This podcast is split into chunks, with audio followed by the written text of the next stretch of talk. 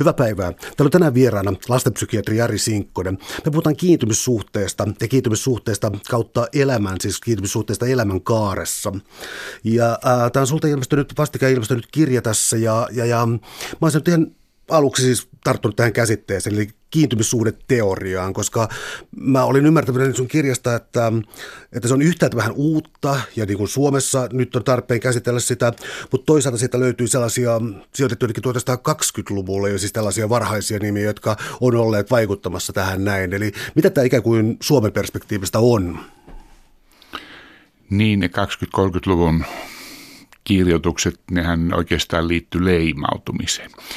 Ja, ja tota, siinä tämä kiintymyssuhde idea, se on jonkunlainen hybridi, jossa, jossa on tota, etologian eli eläintutkimuksen löydöksiä yhdistetty ihmisen käyttäytymiseen ja, ja, ja tämmöiseen psykodynaamiseen ajatteluun ja, ja se on kyllä tämmöinen eräs 1900-luvun suuria löytöjä, joka tapahtui herra John Bowlbin päässä. Eli, eli tuota, hän oli saanut psykoanalytikon koulutuksen ja, ja sitten häntä vaivasi tietyt asiat siinä analyyttisessä teoriassa. Hän piti sitä osin hyvin epätieteellisenä ja subjektiivisena ja, ja etsi jotenkin semmoista puuttuvaa rengasta, joka olisi, olisi tota, ankkuroinut sen enemmän niin kuin tieteelliseksi – ja, ja tuota, niinpä hän sitten tarina kertoo, että hän sai lukemiseksi tämän, tämän tuota Konrad Lorenzin kuningas Salomon sormus nimisen kirjan oikovedokset. Mua vielä jotenkin hykerryttää se oikovedos, että sitä ei ollut, ei ollut vielä edes ilmestynyt tämä kirja, jossa on siis Lorenzin leimautumistutkimuksia hanhenpoika sillä ennen kaikkea ja, ja sillehän leimautumisilla oli tyypillistä se, että, tai on tyypillistä, että kun se häänhenpoikainen sieltä munasta kuoriutuu, niin se lähtee taapertamaan emon perään.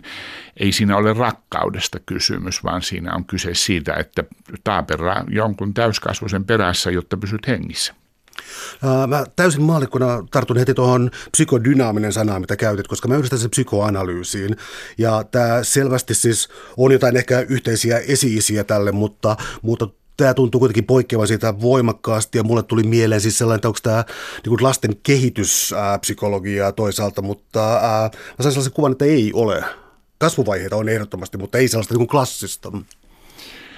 Joo, siis psykodynaaminen ja psykoanalyyttinen ö, on tietenkin, se on oikeastaan minulle se tarkoittaa ymmärtämään pyrkimistä laajasti ottaen ja, ja tuota, teoriat on auton takapenkillä ja ne eivät ohjaa, mutta ne, ne voi selittää asioita ja mä ajattelen vähän tällä tavalla eklektisesti, että jos mä löydän jonkun näkemyksen tai teorian tai näkökulman, joka selittää jotakin ilmiötä hyvin, niin mulle se on niin ihan saman tekevää oikeastaan, mistä suunnasta se tulee. Ja, ja tuota, tässä, tässä kiintymyssuhdeteoriassa se on mielestäni hyvin kaunis teoria siinäkin mielessä, että, että siinä lapsen käyttäytyminen nähdään ikään kuin aina tämmöisenä sopeutumisena johonkin. Eli sitä ei lähtökohtaisesti nimitetä häiriintyneeksi, vaan se on lapsen urhea yritys sopeutua niihin olosuhteisiin, jo, joissa hän sattuu kasvamaan. Ja erikoisen paljon tällä on annettavaa niille lapsille, joiden varhaisvaiheet on ollut hyvin puutteellisia. Eli, eli tuota, esimerkiksi suurissa laitoksissa kasvaneet sitten adoptoidut lapset ja, ja toinen on nämä lapset, joilla on, on ollut tuota, kovin paljon hoi, hoivan puutteita ja laiminlyöntiä ja kaltoinkohtelua ja, ja miten he on niissä oloissa yrittäneet, tehneet ikään kuin parhaansa selvitäkseen. Voiko sanoa, että se on kysymys jostakin ikään kuin rikki menneistä ähm, käyttäytymismalleista, eli tällainen niin adaptaatio johonkin tilanteeseen, joka ei toimi jossain toisessa tilanteessa? Nimenomaan. Eli, eli sä oot adapt- adaptoitunut siihen hyvin poikkeavaan ympäristöön, jossa satut olemaan ja, ja, ja tuota, yrität katsoa sitä tilannetta, että missä esimerkiksi missä päihtymyksen tilassa äiti on milloinkin, että kun se on nousuhumalassa, niin häntä voi lähestyä ja hän sirkuttelee ja on, pitää hyvänä sammuneena, häntä ei saa kontaktiin ja sitten kun hän herää krapulassa, niin hän on kiukkunen ja ärtysä ja haisee pahalta. Eli, eli lapsi mukauttaa omaa käytöstään tällaiseen ja sitten kun mennään päiväkotiin tai johonkin muuhun ympäristöön, niin tämä käyttäytyminen ei lainkaan toimi ja siitä tulee tämä ikään kuin tämä häiriintyneisyys. Mun mielestä siinä oikeastaan kääntyy koko kuppinuriin ja, ja, ja tuota lapsi nähdään taistelijana eikä, eikä tuota jonain viallisena kappaleena. No mikä olisi ikään kuin, en mä sano no, fundamentti, mutta tällainen siis ää, kiintymys, luottamus ja ehkä jonkinlainen jatkuvuus. Tämä tulee mielenkiintoisia kuvioita kyllä, kuinka jokin ikään kuin ää, lapsuuden hankalakin tilanne yhtäkkiä saattaa olla häiritsevä nuoruusiässä, mutta sitten taas nuorena aikuisena se taas saattaa ikään kuin palautua. Eli onko tässä nyt sitten, niin pitäisikö puhua rakkaudesta, turvasta, jonkinlaisesta jatkuvuuden tunteesta tai sellaisesta? Kaikki ne siihen kietoutuu.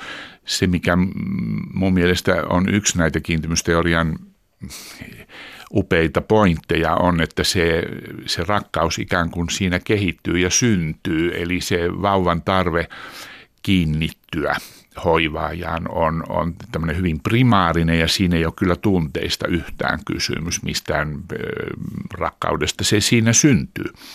Eli siinä on semmoisia pikkuriikkisia saarekkeita, Vauvan, vauvan kysymys on, että kuinka saan hoivaajan, joka tavallisesti toki on äiti, kuinka saan hänet lähelleni, miten mun pitää olla tai millaisten olosuhteiden vallitessa äiti on minun lähelläni?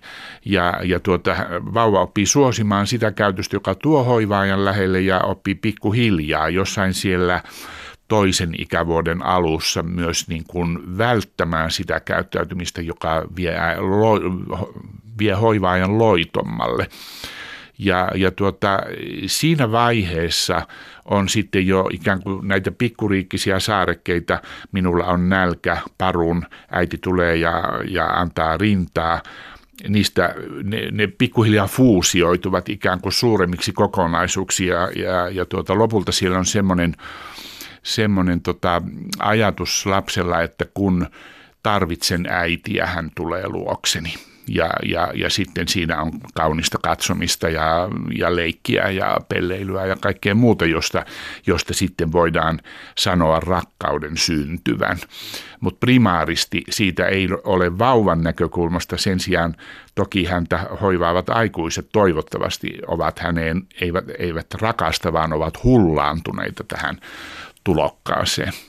Tulee sitä myös lähelle sitä niin kuin ihmisen eläimenä olemista tai biologia siis siinä mielessä, että esimerkiksi äh, haukun nyt niin kuin taustaa niin kuin sosiologiaa ja tällaista, mutta vielä ainakin tuossa 70-80-luvulla oli tällainen ikään kuin käsitys siitä, että äh, lapsi on tyhjä taulu tabula rasa siis syntyessään ja ei ole mitään, mitään tällaisia valmiuksia siihen, mutta tässä tuli esimerkiksi sellainen vasta, että oli puhe näistä leimaantumisteorioista tai leimaantumisilmiöstä, niin tuota, ähm, lapsi on aktiivinen. Esimerkiksi mä jossakin toisaalla näin niin tiedeartikkelin, jossa siis katsottiin, että minne vauva katsoo. Ja jo niin kuin syntymän vaiheessa jo huomattiin, että se kohdistaa katseensa äidin silmiin ja suuhun. Eli tällaisia valmiuksia, mitä ainakaan yhteiskuntatieteiden puolella ei oltu halukkaita myöntämään tuossa parikymmentä vuotta sitten ei niitä oltu halukkaita myöntymään ankarimman psykoanalyyttisen ajattelunkaan piirissä. Eli nähtiin jotenkin, että se vauva on tämmöinen laakamato johon, johon sitten pikkuhiljaa, siis sitä mukaan kun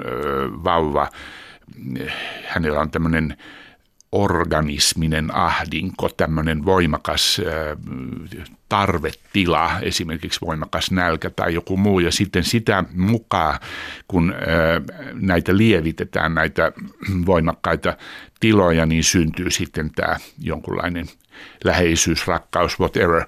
Ja, ja tuota, kiintymysteorian idea on, on juuri siinä, että, että vauva on jo syntyessään aktiivinen, suuntautunut ihmisiin ja hänellä on jo valmiuksia.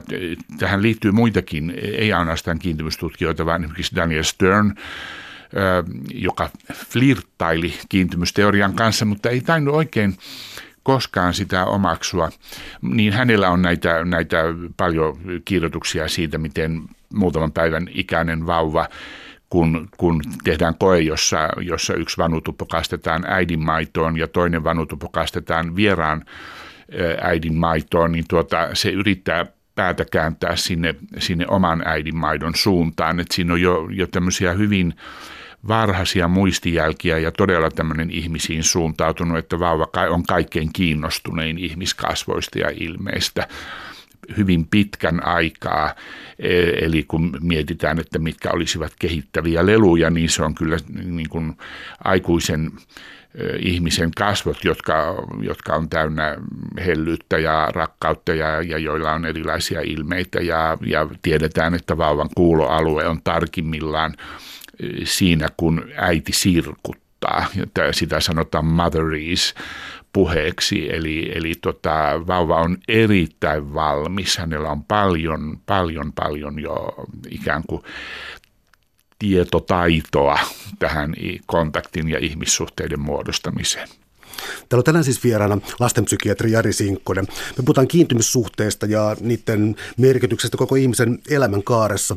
Mä en halua esittää mitään normatiivista siis näkemystä, mutta onko olemassa jokin ikään kuin normaali kehityksen, ähm, kehityksen ikään kuin kulkeminen ajassa eteenpäin? Eli tota, jos mä nyt oikein muistan, niin tuossa kirjassa oli myös jako tällaisiin niin riippuvuus- ja äh, itsellisyyssuhteisiin, joka oli muistaakseni jako neljää, tällaisen vähän niin kuin mukaan. Mutta onko, voiko sanoa, että on olemassa jokin ähm, onnellinen lapsuus, joka ikään kuin kannattaa ihmistä vielä aikuisialle saakka? Mä sanoisin sen niin, että, että turvallinen kiintymyssuhde, se on eräänlainen elämän valttikortti. Siitä on hyvin paljon hyötyä ja, ja, ja tuota, se perustuu siihen, että lapsi on elänyt tämmöisessä ennakoitavassa maailmassa, jossa on rutiineja, ja säännönmukaisuutta ja, ja, ja tuota, että syntyy tällaisia – ketjuja, kaus, kausaalius, kausaliteettiketjuja, joissa vauva saa sen kokemuksia pieni lapsi, että kun minä, niin äiti. Kun minä kitisen nälkää ja parahdan itkemään, niin äiti tulee. Luotettavalla tavalla ottaa syliin ja, ja, ja tuota, ruokki. Kun minä huidon siellä raajoja siellä kopan pohjalla ja olen hyvällä päällä ja niin, niin äiti tulee ja sirkuttaa sinne, että kenen kullan nuppu se siellä ja voi, että sä oot ihana ja, ja, ja että siitä tulee tällainen vauvalle semmoinen kokemus ikään kuin aktiivisesta toimijasta ja siitä, että sillä mitä hän tekee on yhteys siihen, miten aikuinen toimii. Ja aikuisen toiminnalla taas on yhteys siihen, ikään kuin sensitiivinen yhteys siihen, miten, miten lapsi käyttäytyy. Eli siitä syntyy tämä turvallisuuden tunne. Ja, ja että sen toinen peruspilari on se, että, että myös ki, niin sanotut kielteiset tunteet, pettymys, raivo, myöhemmin sitten epäonnistumiset ja kaikki muut on niin kuin mahdollisia. Ne voi tuoda vuorovaikutukseen ja, ja tuota ne eivät koskaan johda hylkäämiskoskaan ja koskaan, mutta yleisesti eivät johda hylkäämiseen saati rangaistukseen. Ja, ja tuota, tällä, tästä seurauksena on semmoinen, mitä Daniel Goldman aikanaan nimitti tunneälyksi. Eli nämä lapset on kykeneviä sekä loogiseen päättelyyn ja, ja kognitiivisten viestien lukemiseen ja ymmärtämiseen, että toisen tunne emotionaalisten viestien ymmärtämiseen. Ja, ja he pystyvät niitä käyttämään ilman, että he ikään kuin alistuvat tai tai joutuvat miettimään sitä, että millainen pitäisi olla, että mä kelpaisin. No mä kuulin yhdeltä nuorelta isältä, kolmivuotiaan lapsen isältä hyvin me- merkittävän kommentin, että hänen tuttavapiirissä on pikkulapsiperheitä ja siellä mietitään tätä kiintymysteoriaa jotenkin semmoisena aika niin kuin, että se aiheuttaa ahdistusta, että miten minä nyt saan sille lapselle turvallisen kiintymyssuhteen aikaan. Ja tämä ei mun mielestä ole kovin hedelmällinen lähtökohta että kannattaa aivan ensisijaisesti katsoa sitä lasta. Katsoa, miten mun oma kolmevuotiaani tai 13-vuotiaani voi, onko hän suhteellisen tyytyväinen elämäänsä ja aika aktiivinen ja onko hänellä kavereita ja miten hän tulee toisten kanssa toimeen ja, ja ikään kuin tehdä siitä se johtopäätös, että ei tässä nyt hassummin ole mennyt. Että tällainen, siis kiintymysteorian yksi tietyllä tavalla viheliäisyys on siinä, että siinä on näitä, näitä kategorioita. Ja, ja tuota, kuitenkin niillä on selitysarvoa ja ne on kiinnostavia, mutta se, se tietynlainen niin kuin merkitys tai arvo lopahtaa siinä vaiheessa, kun ruvetaan miettimään, että mitä minun nyt pitää tehdä ja ahdistuneena niin kuin jotenkin poukkoilemaan ympäriinsä. Sen sijaan esimerkiksi aika monta aikuista ihmistä auttaa ajatus siitä, että hänellä on niin sanottu välttelevä kiintymyssuhde, joka on tällainen minun ikäpolveni erittäin tyypillinen suomalainen kiintymysmalli. Ja tässä on äärettömän tärkeää tähdentää, että tämmöisellä lieväasteisella, välttelevällä tai ristiriitaisella kiintymyssuhteella ei ole osoitettu olevan mitään tekemistä minkään psykopatologian kanssa. Ne eivät ole yhteydessä häiriintymiseen. Jos ajatellaan jotain 50-60-luvun suomalaista perhettä, niin siellä odotettiin lapsilta hyvää käytöstä ja, ja, ja tuota, kuuliaisuutta ja reippautta. Ei ollut suotavaa ilmasta kovin voimakkaita kielteisiä tunteita, eikä, eikä raivokohtaukset ollut ollenkaan niin kuin sallittuja. Lasta kiitettiin harvoin, fyysistä läheisyyttä oli aika vähän, että et hyvin monet keski-ikäiset ihmiset sanoivat, että en muista olleeni enempää äidin kuin isänkään sylissä koskaan. Että, et, ja sielläkin on sitten juuret jossain ö, behaviorismissa, jossa, jossa amerikkalainen suuri guru 20-30-luvulla sanoi, että, että jos lapsi nyt oikein hyvin onnistuu jossakin, niin häntä voi taputtaa päähän. Eli et se, vielä ne kaiut kantautuivat sieltä, se myi satoja tuhansia, tämä, behavioristinen oppikirja ja ne näkyy tämän päivän tutkimuksessa vielä, että nämä, nämä vanhukset on välttelevästi kiintyneitä, koska heitä on kasvatettu behavioristisilla opeilla. Sä mainitsit tässä, että suomalaisuuteen siis kuuluu tällainen, äh, jos mä ymmärsin oikein, se tarkoittaa, että se on myös ylisukupolvista. Eli nämä periytyy helposti nämä tietyt käyttäytymismallit ja se, että lasta ei hoivata. Tuota, juu ja ei. Eli tuota, semmoinen trendi, tai on, on, tästä on tehty paljon tutkimusta ja mä koitan sitä käydä läpi. Siinä vaan tuota, löydökset on keskenään osin ristiriitaisia, mutta että tällainen on, on aika hyvää näyttöä siitä, että jos äiti on turvallisesti kiintynyt omassa lapsuudessa, niin lapset on useammin turvallisesti kiintyneitä kuin jotain muuta.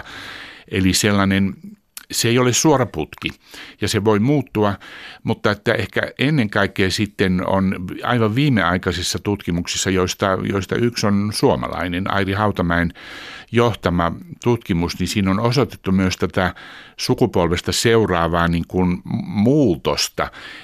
Jos mä ajattelen näitä oman lapsuuteni ja myöhemmän, myöhempiäkin suomalaisperheitä, joissa oli tämä välttelevä kiintymysmalli, niin monet vanhemmat sitten ajattelevat, että mä haluan antaa omille lapsilleni enemmän vapauksia. Ja mä, mä en halua he, heitä, heitä kasvattaa niin kuin minua on kasvatettu, että ainakin nyt viilataan tätä kuuliaisuuden ja reippauden vaatimusta. Sitten joskus lipsahtaa siihen toiseen laitaan, että sitten lapsen kanssa neuvotellaan kaikesta alusta alkaen ja, ja annetaan lapsen päättää ja vanhempi kokee kiusallisena semmoisen oman valta-aseman tai että sitä pitää alusta alkaa jakaa, mutta lapset eivät tätä suinkaan halua. He, eivät, he haluaa, että, että jossakin on pomo ja, ja kun tässä nyt ollaan myös näiden eläintutkijoiden kanssa jotenkin vähän, vähän flirttaillaan, niin tuota kyllä, kyllä niin kuin, jos nyt mennään, ehkä se kuulostaa rumalta ja törkeältä, mutta jos ko- koiran kasvattajilta kysytään, niin kyllä koirat tarvitsee tiedon siitä, kuka on pomo. Ja siitä tulee hyvin onnellinen ja tyytyväinen koira, kun se tietää, kuka se on. Ja, ja koira, jolla ei ole isäntää niin sanoaksemme, niin se haukkuu omia ja pureskelee sohvan jalkoja ja pissii nurkkiin. Eli, eli tuota, kyllä muutettavat muuttain tämä sopii ihan ihmislapsiin. Täällä on tänään siis vieraana lastenpsykiatri Jari Sinkkonen. Me puhutaan kiintymyssuhteista elämän kaaressa koko ihmisten elämän aikana. Äidin merkitys tässä nousee esiin, mutta tuota, tuleeko isän merkitys yleensä, siis ette tekee välttämättä aina, mutta tuleeko se vähän myöhemmässä ikävaiheessa? Mä tarkoitan, oikeastaan mä haen sellaista kysymystä, että, että onko tämä suhde äitiin siinä mielessä tuota, symbioottinen, että se ei ole vielä niin aivan eriytynyt tällä tavalla, mutta suhde isään on, ehkä tulisi vähän myöhemmin kenties, jossa, jolla niin kuin voi ehkä ottaa niin jonkinlaisen niin turvallisuuden, turvallisen tunteen kokeilla jotain tai jotakin siis tällaista? Öm, näin aika usein on. Se saattaa kuulostaa vanhanaikaiselta ja, ja, ja tuota, en mä tiedä, konservatiiviselta, mutta, mutta kyllä se aika monien kiintymystutkijoiden mukaan on niin, että se ensimmäinen kiintymyssuhde yksi on yksi ylitse muiden. Nyt on kovasti tuotu esiin sitä, että lapsella on alusta alkaen mahdollisuus useisiin kiintymyssuhteisiin. Mä olisin kyllä sitä mieltä, että no, nojaan kyllä Elisabeth Carlsonin ja moniin muihin, jotka on sitä mieltä, että yksi ylitse muiden, johon sitten aika nopeasti ja luonnollisesti riippuen siitä, ketä siinä lähellä on ja kuinka aktiivisesti ne osallistuvat. Jos isä on heti alusta hoivaamassa ja, ja, ja ottamassa vastuuta sen pienen ihmisen on, on lähellä ja, ja leikkii ja, ja syöttää ja mitä kaikkea, niin tuota, kyllähän se sitten luonnollisesti on myös hyvin vahvana heti alusta se isän ja lapsen kiintymyssuhde. Minun mielestä mä tiedän myös tapauksia, joissa, joissa vanhemmat kilpailevat. Ja se on ihan hirmuisen hassua. Kumpi on ikään kuin parempi hoivaaja tai kumpi on parempi äiti, jos nyt sanoo rumasti, niin sille vauvalle ei vauva sitä tarvitse. Grossmanit, saksalainen jo hyvin iäkäs kiintymyssuhdetutkija pariskunta, ovat, ovat lanseeranneet tämmöisen – käsitteen kuin isäluottavaisen tutkimisen tukena. Ja, ja se perustuu hyvinkin niin kuin vankkaan tieteelliseen näyttöön siitä, että kun tutkittiin, on siis kiintymyssuhde ö, teoriassa on nimenomaan sen vahvuutena on tutkimusmenetelmät, joita näissä psyko teorioissa aikaisemmin niistä oli kova pulaa. Niin tuota, kokeiltiin isän ja vauvan ja isän ja pikkulapsen välisen kiintymyssuhteen tutkimiseen metodeja, jotka oli kehitetty äidin ja lapsen tutkimisia, tutkimista varten. Ja ne ei niin kuin yhtään toimineet, ei kerta kaikkiaan. Ja, ja tuota, esimerkiksi isän herkkyyden, sensitiivisyyden merkitys lapsen kiintymyssuhteen kannalta osoittautui olevan niin kuin ihan nolla. No sitten Grossmanit keksitään – idean, että ehkä lapsi hakee silloin, kun hänellä on kaksi vanhempaa niin hän hakee niiltä eri asioita, mikä tuntuu äärimmäisen järkeenkäyvältä.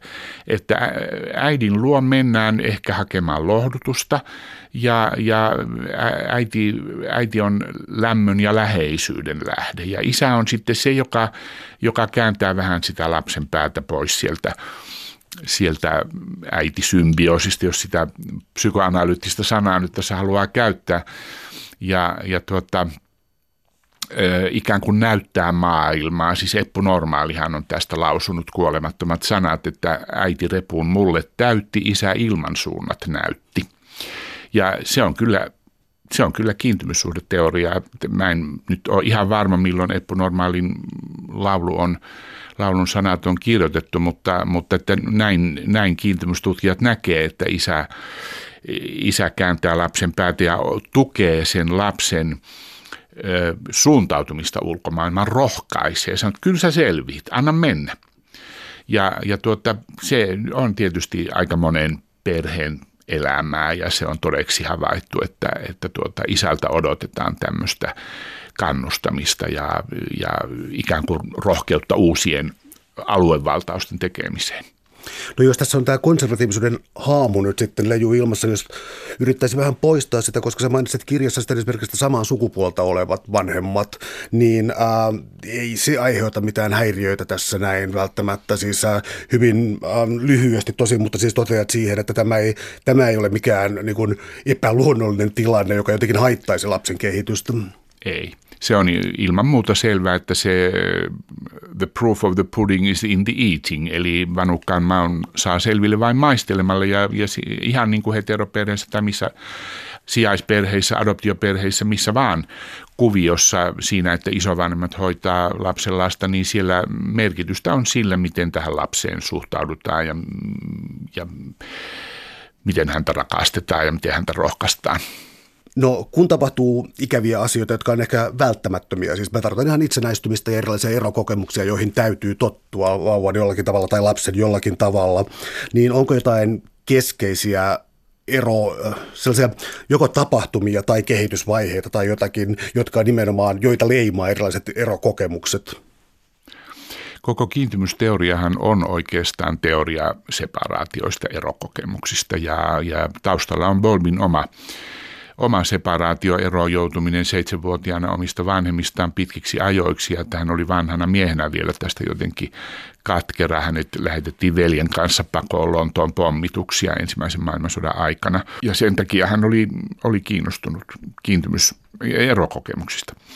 Ja, ja tota, ni, ni, se on niin kuin niitä tulee ja niitä on tultava. Muutenhan se lapsi on 42-vuotiaana vielä siinä mamman kainalossa Eli, eli tuota, tarkoitus on, on itsenäistyä ja, ja irrottautua omaksi persoonaksi, joka, joka pärjää, pärjää sitten itsekseen ja, ja niin edelleen. Että, että, että kun niitä erokokemuksia tulee, niin niitä, niitä on hyvä pohjustaa – niitä, niistä on hyvä puhua. Jos ajatellaan vaikka kaksivuotiaasta, joka on isovanhempien luona viikonlopun, kun vanhemmat on viettämässä huonoa elämää jossakin risteilyllä, niin tuota, selitetään lapselle, isi ja äiti tulee, on kaksi yötä pois, näytetään kaksi sormea ja, ja, ja tuota, isi soittaa sulle huomenna ja, ja, ja tuota, useinhan siinä käy niin, että kun, kun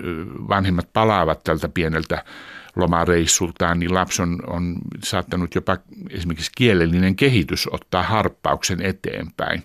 Eli pienet erot saattaa nimenomaan viedä kehitystä eteenpäin, kun ne on pohjustettu ja, ja tietenkin yksi no hyvin normatiivinen erokokemus on päivähoitoon meno. Ja, ja se on ihan samanlainen. Eli, eli tota, pitää katsoa omaa lasta, pitää tuntea hänet ja, ja tuota, jos on sellainen varma va- vakaumus vanhemmilla, että meidän Emeli tai Lotta-Liisa ei ole vielä valmis päiväkotiryhmään, niin silloin kannattaa varmasti miettiä muuta tai, tai ainakin sitten jotain osa-aikaista työtä tai jotain muuta ja useimmat lapset sopeutuu. Tutkijat on osoittanut, että semmoinen kolmisen kuukautta menee siinä sopeutumisvaiheessa, jolloin lapsi tarvitsee siltä päiväkodista jonkun kiintymyskohteen. Että hän takertuu ensimmäiset viikot päiväkodin aikuiseen. Ja sitten kun hän huomaa, että hyvin tässä käy ja, ja vanhemmat joka päivä tulevat hänet hakemaan sieltä, niin sitten hän alkaa luottaa siihen ja, ja, ja asiat alkaa lutviutua mennä eteenpäin. Ja, ja tuota, vanhempien on hyvä tietää tämä, että ensinnäkin tehdään tutustumiskäyntejä ja, ja olisi erittäin arvokasta, jos päiväkodissa olisi yksi nimetty aikuinen sitä lasta vastaanottamassa ja että niihin tuon, tuontitilanteisiin ja päiväkodista hakemistilanteisiin on riittävästi aikaa ja, ja, ja sillä tavalla se niin kuin saattaen vaihdetaan se lapsi. Koulun alku on, on tietenkin toinen, silloin lapsi on tietysti aivan eri kognitiivisella tasolla ja, ja useimmiten aika innoissaan menossa. No tämän päivän näitä stignafuulioita, tämmöisiä ihmesanoja on tämä itseohjautuvuus – joka saa minut poistamaan pistoolista varmistimen. Täysin sietämätöntä, kun ajatellaan koulualokasta. Ja, ja erikoisen sietämätöntä ajatellen niitä lapsia, joilla on ehkä vähän heiveröiset ne kodin ihmissuhteet ja joka on vaille jäänyt, niin hän tarvitsisi sen lujan ja lempeän opettajan, joka katsoo nätisti sitä lasta ja, ja, ja kädestä pitäen ohjaa ja, ja se on sitten sen ihmissuhteen varassa lapsi rupeaa oppimaan. Ja sillä tavallisella mukavalla opella on tuota, saattaa olla erittäin suuri korjaava merkitys lapselle se koskee tietenkin ihan kaikkia lapsia, mutta erikoisesti niitä, joilla on jo, jotka ovat vailla. Nyt heidät taas jätetään ilman. Ja, ja tässä ei ole järjen hiventä. No miten sitten toinen asia, eli kun näitä kiintymissuhteita nyt on siis tässä ollut, niin kun puhutaan päivähoidosta ja sitten kun mennään ala-asteelle jonnekin moni moni ala-asteen oppilas on vahingossa sanonut opettajaa äidiksi, muistan itsekin niin joskus tehneen, niin, niin tuota, miten tämä toinen asia, eli muut lapset, eli millä tavalla, onko sillä jotakin ikään kuin normaalia kehityskulkua tai tavallista kehityskulkua? On, siis... Äh kaikkein upeimpia ja antosimpia kiintymyssuhdettu, joita on siis tuhansittain kiintymyssuhdetutkimuksia. On olemassa mm, Attachment and Human Development-niminen lehti, joka julkaisee vain kiintymyssuhdeartikkeleita ja niitä on monissa monissa muissa hyvissä tiedelehdissä. Niin, niin parhaita tai antoisimpia ovat pitkittäistutkimukset, joita on useita ja joissa nyt ollaan jo tutkimassa – seuraavan sukupolven kiintymyssuhteita.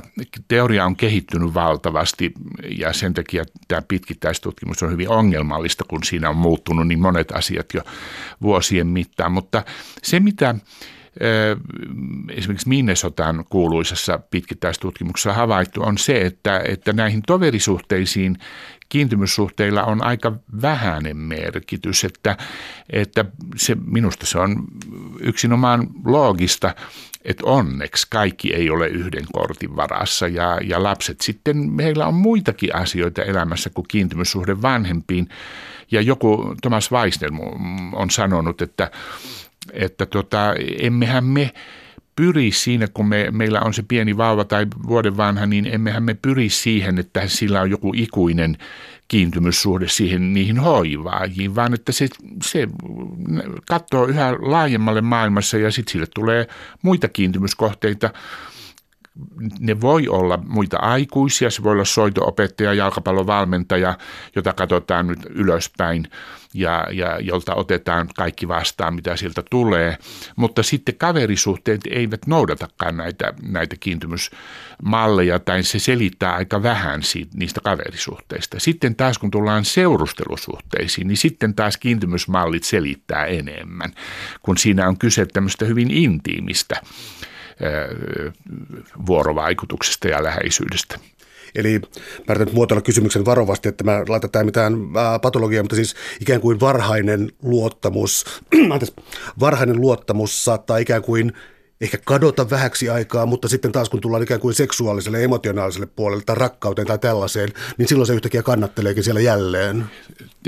Tai mä sanoisin niin, että se ei ole merkit, niinkään tämä varhainen kiintymyssuhde ei ole niin merkittävä tekijä toverisuhteissa, vaan ne lähtee niin kuin muista. Ne lähtee siitä, että tehdään samoja juttuja, ollaan samassa joukkueessa tai, tai samassa orkesterissa tai jossain muussa ja se perustuu enemmän sen ikään kuin substanssiin kuin siihen. Tietysti voi syntyä tällaisia kaverisuhteita alakouluiässä, jotka kestää kenties läpi elämän, jotka sitten kenties muuttuu ajan tai tietenkin muuttuvat ajan myötä, mutta, mutta esimerkiksi tämä elokuva Stand By Me – on minusta äärimmäisen kaunis. Se on siis nerokas elokuva, jossa, jossa nimenomaan jätetään hyvästi näille, näille tuota, kaverisuhteille, ystäv- ystävyyssuhteille ja siirrytään nuoruusikään. Täällä on tänään siis vieraana lastenpsykiatri Jari Sinkkonen. Me puhutaan kiintymyssuhteista elämän kaaressa koko elämän aikana. Tässä sun kirjassa oli muutama mua yllättänyt kohta, josta toinen on eläinten ja lemmikkieläinten huomioiminen ja toinen on musiikki. Tullaan musiikkiin myöhemmin, mutta lemmikkieläimet tuntuu saavan ää, yllättävänkin suuren osan. Tai, tai siis mä olin hämmästynyt siitä, koska mä ajattelin, että tätä ei ole tutkittu kovinkaan paljon. Ei sitä kovin paljon ole tutkittu, siitä on löysin muutamia hyvinkin kiinnostavia artikkeleita. Ne on vaan tietenkin tämmöisiä ne ei ole isoja aineistoja, ne ei ole tämmöisiä huippulehdissä ilmestyneitä, mutta, mutta muun muassa on hieno artikkeli australialaisen tutkijan, jossa, jossa hän puhuu siitä, miten suhde eläimeen voi olla, olla tämmöiselle hyvin vaurioituneelle nuorelle ehkä se väylä ihmisiin. Eli, eli hän ensin ensin kertoo kaikki salaisuutensa koiralle tai, tai tuota, hoitaa hevosia tai jotain muuta, jossa, jossa tuota, hän kokee, kokee vastavuoroisuutta. Hevonen on tyytyväinen ja hiirnahtaa, kun hän antaa heinää tai, tai tuota harjaa ja, ja oppii hallitsemaan ratsastaessaan isoa, lämmintä, turvallista eläintä ja siinä vähitellen niin kuin jotenkin jotakin eheytyy siellä sisikunnassa ja sitten siitä päästään eteenpäin. Siinä on siis kyse eläimistä terapian tukena ja tämä on tuttua sitten tuolta lastensuojelumaailmasta. Eli, eli tuota, on, Suomessakin on tämmöisiä lasten ja nuoriso koteja, joissa, joissa on, on erilaisia eläimiä ja joissa eläimen hoivaamisen ja hoitamisen kautta lapsi tai nuori eheytyy. Ja, ja että on, on olemassa, kyllähän me tiedämme, että, että on olemassa syvää rakkautta ja kiintymystä lemmikkiä kohtaan, vaikka elämässä olisi paljon ihmissuhteita ja hyvinkin rikasta ja monipuolista se elämä, niin se koiran vanheneminen ja kuolema on, on ison surun paikka. Eli, eli tämän nyt halusin tässä ottaa ja, ja, ja ehkä juuri latenssi-ikäiselle, alakouluikäiselle lapselle, niin sehän saattaa ko- koira olla valtavan tärkeä tai kissa tai joku muu lemmikki. Jos hyppää hieman patologian puolelle, niin tuota, eläinten rääkkääminen tuolla, niin mä voisin kuvitella, että lapsi varhaisessa vaiheessa ei ymmärrä siis sitä, että jokin eläin saattaa kärsiä tästä näin, ja se voi olla, niin kuin, siitä ei ehkä kannata niin huolestua, mutta jos, mä nyt olen varmaan puhunut varmaan niin romaanikirjallisuuden perusteella tai jotain, mutta jos lapsi jatkaa tällaista, siis tunteetonta eläinrääkkäämistä, niin mun mielestä niin se kuulostaa aivan kestämättömältä ja sietämättömältä. Se on aina erittäin vakava merkki häiriintymisestä. Eli kaksivuotias saattaa nykäistä kärpäseltä siiven. Olen itse syyllistynyt tähän kaksivuotiaana ja näytin äidille, miten hassusti se kärpänen siinä ikkunalla pyörii ja äiti melkein saisi laakin hyvä, ettei itkemään ruvennut. Ja, ja muistan tänä päivänä, mä oon ollut tosi pieni silloin. Ja, ja tuota, se, se, se liittyy ehkä kehitysvaiheeseen analyssadistiseen, sanoo psykoanalyytikko. Ja, ja tuota, mutta että sen jälkeen se on merkki siitä, että jokin on vinossa. Ja jos, jos sanotaan seitsemän tai kymmenvuotias nauttii eläimen rääkkäämisestä, silloin hälytyskellojen pitää soida. Se on aina vakava merkki. No kun me ollaan nyt siirrytty tässä ikään kuin jo sitten varhaisnuoruudesta ja nuoruuteen koulun kautta, niin totta kai siis tulee mä sanoisin, että tulee kaksi asiaa. Siis itsenäistyminen, joka lähtee jollakin tavalla, ehkä se on lähtenyt jo aiemmin liikkeelle, mutta sitten kapinointi. No, kuuluuko se, mä tarkoitan, siitä ei varmaan kannata huolestua. Se ei ainakaan näin niin maallikon korvaan kuulosta siltä, että kapinointi olisi välttämättä mitenkään pahaa. Mä ajattelin, että se olisi jotenkin välttämätöntä, mutta en osaa sanoa. Ei se, ei se ole välttämätöntä tai se tapahtuu nuorilla hyvin eri tavalla. Mutta siis mä sanoisin sen niin päin, että, että kun vielä 80-luvulla, ehkä 70-luvulla ajateltiin, että, että no, jos nuori ei kapinoi, niin silloin joku, jokin on ihan hullusti ja, ja se ei voi niin kuin itsenäistyä siitä. Se ei ole totta. Se ei ole missään tapauksessa totta. Ja se kapinointi voi tapahtua hyvin diskreetisti. Se voi olla vain sitä, että teillä on siis niin, kuin niin toivoton musiikkimaku, että siis toi on aivan naurettavaa ja se riittää siihen kapinointiin. Tai että nuori harrastaa jotakin semmoisia asioita, jotka vie hänet toisten nuorten kanssa bänd, soittamaan bändissä tai pelaamaan kiekkoa tai olemaan jossain liikuntakuviossa ja sitten tehdään turnausmatkoja ja, ja puhutaan sopaa kahteen asti yöllä ja, ja, ja tota, kuka mitäkin, että se, se riittää siihen, että ei tarvitse niin haistatella ja, ja, ja tuota, olla öitä poissa ja ruveta kokeilemaan sitä sun tätä päihteitä tai huumeita tai jotain muuta, jotta tekisi pesäeron. Pikemminkin nämä hyvin rajut irtiotot on merkki siitä, että kaikki ei ole kunnossa. Mutta totta kai sellainen, että ovi läimähtää kiinni ja tulee, että te ette tajua mistään mitään, niin tuota se on ihan menee normaali rajoihin niin sanokseni. Se kirjoittaa tässä yhteydessä kuitenkin myös taantumisesta, eli onko tässä tällaista dynamiikkaa, mä, mä käytän tätä maalikokieltä, kun mä en osaa kieltä kaikkia siis tunnetta asiaa, mutta siis taantuminen kuulostaa tietysti niin kuin pahalta, mutta onko tässä sellaista ikään kuin turvallista dynamiikkaa taantumisen ja itsenäistymisen välillä?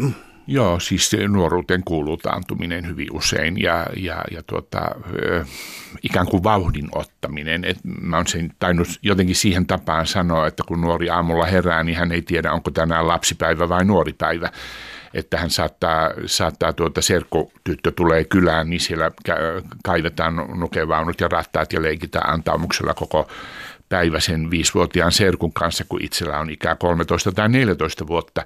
Ja tietenkin vain siksi, että se, se serkku on siinä, mutta kaikki näkee, että se oikeasti nauttii se murrosikäinen nuori. Ja välillä ollaan iskän kainalossa sohvalla katsomassa telkkaria ja välillä ollaan sitten niin hirveän pontevasti nuorta, joka tietää, tietää, mitä hän haluaa ja miten maailmassa pitää olla. Ja tämä, tämä kuuluu nuoren, niin nuoren vanhempien sietää, että tämä, tämä kuuluu asiaan. Täällä on tänään siis vieraana lastenpsykiatri Jari Sinkkonen. Me puhutaan kiintymyssuhteista elämänkaaressa. No entä sellainen erokokemus kuin avioero? Mm, se avioero tai pitkästä parisuhteesta eroaminen on separaatiokokemus ja se on kiin- aikuisian tärkeimmän kiintymyssuhteen katkeaminen. Ja, ja, ja siihen kiinnitetään liian vähän huomiota minusta erotyöskentelyssä ja, ja, ja tuota, ehkä, ehkä silloin tällöin on niitä suhteita, jotka saatettaisiin voida korjata. Eli, eli käydä riittävän paljon läpi sitä, että mikä tässä nyt mättää ja miksi tästä nyt miksi on jouduttu umpikujaan, koska se ei mene se ei mene tosta vaan, vaan, vaan tuota, on paljonkin näyttöä siitä, että jo eronneet puolisot saattaa päätyä samojen välyjä alle ja, ja on tuotu lasta toisen puolison luo ja, kas, ja lapsethan tätä toivoo. Tietysti, ne kysyy, että muutatteko taas yhteen ja, ja kaikkea tämmöistä, että et, et sille parisuhteen osapuolten kiintymyssuhteen katkeamiselle pitäisi, se pitäisi paremmin ymmärtää, että se on, se on iso juttu. Ja, ja lasten kannalta se on tietenkin iso juttu, että miten tässä nyt, kun, kun tuota, ainakin niissä tapauksissa, joissa heillä ei ole ollut minkäänlaista aavistusta, että vanhemmat eivät ole jatkuvasti riidelleet ja huutaneet toisilleen ja sanoneet 15 kertaa tai 50 kertaa, että mä, mä, mä ero, otan susta eroon. Ja se tulee kuin salama taivalta. Tästä on jälleen kerran tutkimusta. Eli, eli niissä tapauksissa, joissa vanhemmat on riidelleet pitkään ja siellä on ollut, ollut tämmöinen kenties jopa väkivaltaa tai muuta, niin, niin vanhempien ero on lap, myös lapsille helpotus. Ja sitten nämä, joissa on mennyt hyvin ja lapset ei ole yhtään ymmärtänyt, että tässä voisi tapahtua jotain, jokin katastrofi, niin se on, se on isompi juttu.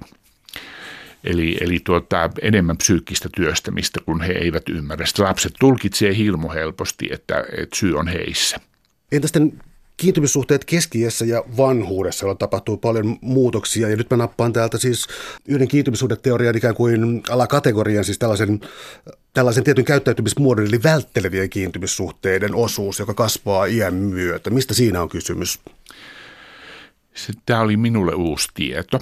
Se on ihan tuoreimmasta äh, Handbook of Attachment ja kirjasta ja, ja tuota, se todennäköisesti on jotenkin sen tapainen se muutoksen syy, siis välttelevähän kiintymyssuhdehan tarkoittaa siis sitä, että olen, olen pärjäävä ja, ja en halua aiheuttaa toisille, toisille mitään vaivaa.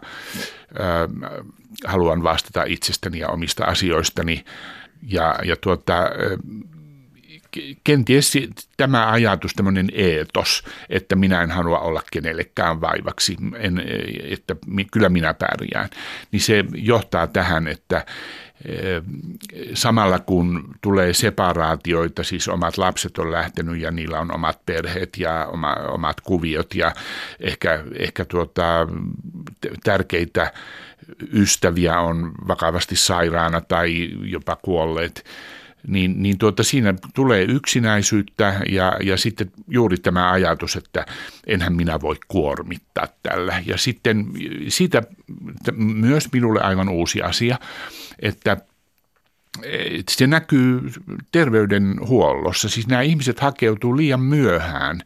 Esimerkiksi diabetikot, astmaatikot sinnittelevät koska ei haluta olla vaivaksi. Ja sitten he menee liian myöhään ö, tuota, lääkäriin ja, ja tämä näkyy siis kuolleisuudessa.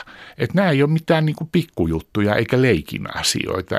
Et se on ihan tämmöinen todella terveydenhuollossa laajemmin huomioon otettava asia. No entä sellaiset asiat, joissa jokin menee pieleen, pieleen kiintymissuhteessa ja se tavallaan – ähm, patologia niin voimakas sana, mutta siis sanotaan, että kohde vähän muuttuu ja mä tarkoitan nyt niin addiktioita ja riippuvaisuuksia ja, ja, ja siis tämän, tämän kaltaisia äh, niin ikään kuin reaktiivisia malleja. Onko, onko se pyrkimys täyttää, siis mä tarkoitan tavallaan sitä, että onko se tavallaan niin kuin taantumista jotenkin ikään kuin takaisin lapseksi tietyllä tavalla tuossa näissä riippuvuuksissa, vai onko kysymys, pitäisikö hypätä niin kuin serotoniiniin, dopa, dopamiiniin, ää, noradrenaliiniin, mitä näitä onkaan, kannattaisiko tässä ruveta tuijottamaan niitä? Sekä että. Eli, eli tuota, riippuvuudet, Peter Fonagi, joka on yksi näitä lasten kehityspsykologia ja psykiatrian pyhiä tammia, brittiläinen psykologi, psykoanalyytikko, jolla on 450 julkaisua tai jotain tämmöistä ja kymmeniä kirjoja, niin tuota, hän on sanonut, että, että tuota, huumeet ikään kuin vievät sen paikan, joka, joka on siis kiintymyssuhteilla. Eli, eli se on tietyllä tavalla korvike. Mä oon kuullut esimerkiksi viiltelevistä tytöistä, jotka sanoo, että siinä tulee semmoinen turta hyvä olo, kun se veri virtaa, niin on ihan niin kuin olisin äidin sylissä. Eli se on musta kyllä koskettava kommentti ja, ja sitä ajattelisi, että olisi niin tärkeää, että saisi olla äidin sylissä ihan riittävän paljon. Että siitä ei koskaan seuraa mitään pahaa. Että ei tarvitsisi viilellä sitten. Varmaan on ihan selvää, että se ei kaikkiin viilteleviin nuoriin tietenkään sovi tämä, tämä teesi, mutta, mutta että se ikään kuin se täyttyy, se on dopamiinivälitteistä, kaikki addiktiot ja, ja kiintymyssuhteessa on ja ylipäänsä toisen lähellä olemisessa on dopamiinivälitteisiä piirteitä, oksitosiinia ja vasopressiinia ja ties mitä.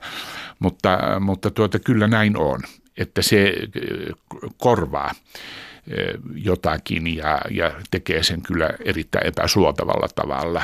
Sama koskee, on tutkittu myös kiintymyssuhteen ja nettiriippuvuuden ja tämmöisten välisiä suhteita ja, ja kyllä siellä näkyy, että tietyt kiintymyssuhdemallit ja varsinkin tämmöinen niin sanottu organisoitumaton kiintymys on yhteydessä addiktioihin, peliaddiktioon myös.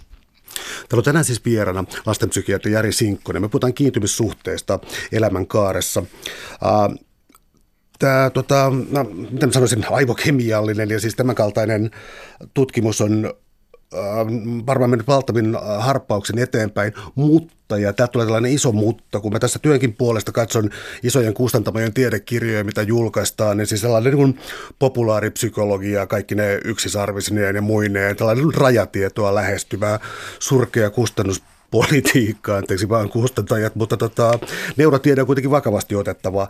Eli onko tässä nyt se vähän samanlaista kuin silloin kun geenitutkimusta ruvettiin popularisoimaan, niin oletettiin jotenkin, että tuolta löytyy yksi geeni, joka selittää tällaista. Nykytiedon mukaan se ei pidä ollenkaan paikkaansa. Aa, tässä neurotieteessä voidaan esimerkiksi paikallistaa aivoissa, mitä jotakin tapahtuu. Onko tämä niin liian viettelevä selitysmalli? onhan se viettelevä. Mä, mulle se on vieraampi ja aika lailla hikihatussa sitten tein työtä tämän luvun kanssa, jossa puhutaan neurotieteen löydöksistä ja, ja vietän unettomia öitä, kun ajattelen, että jos mä oon ymmärtänyt jonkun kohdan ihan väärin. Mutta, ja, ja siitä käy ilmi se, että meillä on niin kuin hirmuisen monipuolista neurotieteellistä tutkimusta ja vuorovaikutuksia ja kiintymyssuhteen tutkimusta, mutta juuri tämä sama idea, että yhtä neuro, neuronaalista järjestelmää ei ole olemassa, joka on jotenkin sen kiintymyssuhteen sen selittäisi, vaan se on, se on nyt vielä aika sirpaleista se tieto. Ja sitä rinnastettiin joku neurotutkija, että kyse on vähän samanlaista ilmiöstä kuin jos me haluamme artisokan ytimen löytää sillä tavalla, että me kuoritaan lehti kerrallaan, ei siltä mitään ydintä sitten löydy, vaan se on eri puolilla aivoja mitä monimutkaisimpia mekanismeja. No mä vedän tässä kaksi vähän erilaista aihetta yhteen, mutta mä niin kuin kuitenkin ymmär, olin ymmärtävinen kirjasta siis sellaisen, että on olemassa tietysti tällaisia ikään kuin transityötä, tätä malleja, siis jossa voidaan ikään kuin käsitellä asioita ja mahdollisesti oppia uusia adaptaatiomalleja. Ja mä nostan kaksi näistä esiin, jotka on musiikki ja terapia. Onko ne sukua toisilleen? On. Ilman muuta on. Ja, ja kun mä oon itse opiskellut pitkälle huilun soittoa ja opettanut sitä myös, niin mä oon myöhemmin terapeuttikoulutuksessa ja terapeutin työssä – ajatellut sitä, kuinka lähellä yksilöllinen musiikinopetus on tietynlaista terapiaa, jossa ollaan samassa tilassa, samat kaksi ihmistä, jossa käsitellään hyvin voimakkaita tunteita ja, ja, ja tuota, jossa syntyy kiintymyssuhde. Ja, ja tuota, kuinka merkittäviä näistä, kun mä oon analyysisohvalla itse pötköttänyt aikanaan ja miettinyt näitä omia opettajia, niin kuinka uskomaton tuuri minulla oli he, heidän kanssaan, että he oli kyllä, kyllä hienoja, hienoja ihmisiä ja kannustavia ja lämpimiä ja kaikkea mahdollista. Ja sitten on tämä musiikkisubstanssi, jossa mm, me kaikki tiedämme, kuinka valtavan syviä emotionaalisia tasoja ja musiikilla on, niin nyt sitten suureksi ilokseni löysin tällaisen Stefan Kölschin äh, Nature-lehdessä ilmestyneen katsauksen, ja mä oon vielä tavannut Stefan Kölschin kauan sitten, ähm, Hampurissa on professorina, ja, ja siinä hän, hän sitten kävi läpi näitä aivoalueita, jotka aktivoituu musiikkia kuunneltaessa, ja ja kuinka ollakaan. Siellä on paljon yhtymäkohtia niihin aivoalueihin, jotka aktivoituvat kiintymyssuhde kontekstissa, hippokampusta ja, ja ties mitä alueita. Ja se menee sitten aika monimutkaisiin syöttö- ja takaisin syöttömekanismeihin sun muuhun, mutta, mutta minulle riitti tämä tieto, että, että musiikilla ja musiikki aktivoi samoja aivoalueita ja, ja mehän vihellämme pimeässä kun koemme ehkä olomme vähän uhatuksi, niin sillä viheltämisellä ja melodialla me vähän rauhoitetaan itseämme ja kuinka monia tuhansia vuosia vauvoja on rauhoiteltu sillä tavalla, että niitä on hyssytelty sylissä ja heille on laulettu. Eli se on ollut aina tiedossa ilman Naturein artikkeliakin. Psykologiassa, niin kuin monissa muissa tieteissä, on myös tällaisia ikään kuin koulukuntia ja tämän kaltaisia. Mä ajattelin, että sun kirjassa oli laaja ää, liiteosa, jossa oli erilaisia tutkimuksia, ikään kuin tutkimusmetodia ja käsitteitä, jota voidaan siis, jota voidaan tässä hyödyntää. Ja se toi mun mieleeni siis sellaisen, että voiko sanoa, että kiintymyssuhdeteoria on rankka teoria vai onko mä oikealla jäljellä, jos mä väittäisin, että se on hyvin pragmaattinen lähestymistapa, niin kuin mä ajattelin tämän liiteosan perusteella mie, hyvin mielelläni pitäisin pragmaattisena. Koulukuntia on, on, olen niistä hyvinkin tietoinen, kun mä oon ollut Patricia Grittendenin oppilaana, ja, jo, joka on vähän sotajalalla sinne sun tänne, ja semmoisia aivan uskomattomia intrigo, intrigejä sieltä löytyy. Niin on aina ollut, niin on psykoanalyysin piirissä ollut ja kaik, kaikkialla muuallakin pienten erojen narsismia, että, että tu, tuota, ei ehkä puhuta sitten joskus ollenkaan samasta asiasta, mutta riidellään kuitenkin. Eli nämä tämmöiset nämä kategoriat ja nämä tällaiset kysymykset me jättäisin omaan arvoonsa ja, ja tuota, toivon, että tutkimusta jatketaan ja erot siinä vähitellen häviää jonnekin tur, turhina sitten pois. Että, että nimenomaan se ajatus, että että mitä tämä lähestymistapa selittää hyvin, niin otetaan se. Ja sitten on niitä asioita, joita se ei selitä ollenkaan, niin unohdetaan, katsotaan jotakin muuta, muuta lähestymistapaa siihen, että ei, ei ole mieltä olla kiintymyssuhde uskovainen. Suuret kiitokset keskustelusta Jari Sinkkonen. Oli ilo.